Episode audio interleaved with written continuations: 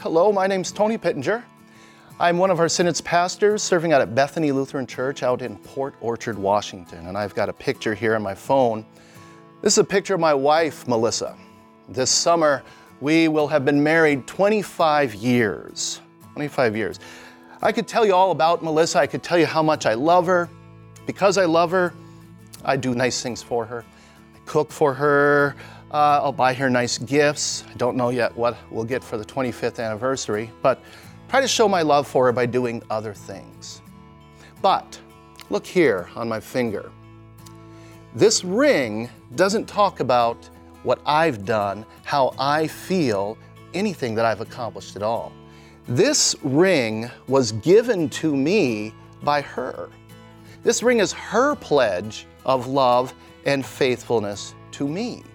So again, it really says nothing about me. Instead, it says something about her. It says something about what she has done and how she feels about me. She bought it with her own money. She even placed it on my finger. I didn't do any of that. Now, I suppose I could take the ring off. And now, why would I do that? If I took it off and I was going out to a restaurant or a bar, I'd probably be trying to appear as if I wasn't married, if, as if I wasn't attached to my wife, wouldn't I? I could take it off, I could leave it on the dresser, and I could walk right out of our life together. But Melissa won't come in the middle of the night and take it off of me. She paid for it, she placed it on my finger. It's her pledge of love and faithfulness to me. Listen to what the Bible says. This is in 1 Peter chapter 1, knowing that you were ransomed from the futile ways inherited from your forefathers, not with perishable things such as gold or silver, but with the precious blood of Christ, the Lamb without blemish or spot.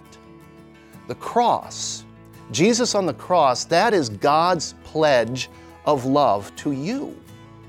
That tells you not what you've done or what you've promised to do for Him, it tells you what He has promised to do for you.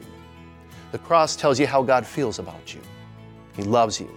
He loves you in spite of any failings, in spite of all your sins. Jesus on that cross, paying for your sins, speaks volumes about how God feels about you. It is God's pledge of love for you, paid in full by Him done, accomplished completely by Him. And so, marriage is one of God's favorite analogies, uh, favorite illustrations. The Bible ends with a marriage.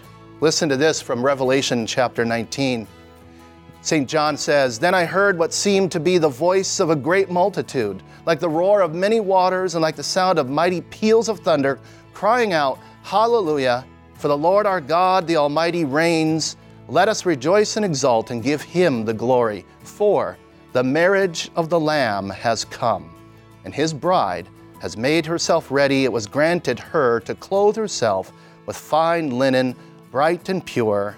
Fine linen is the righteous deeds of the saints. And the angel said, Write this Blessed are those who are invited to the marriage supper of the Lamb. My friends, you have been invited to that marriage supper, and the pledge of love is not a ring on your finger.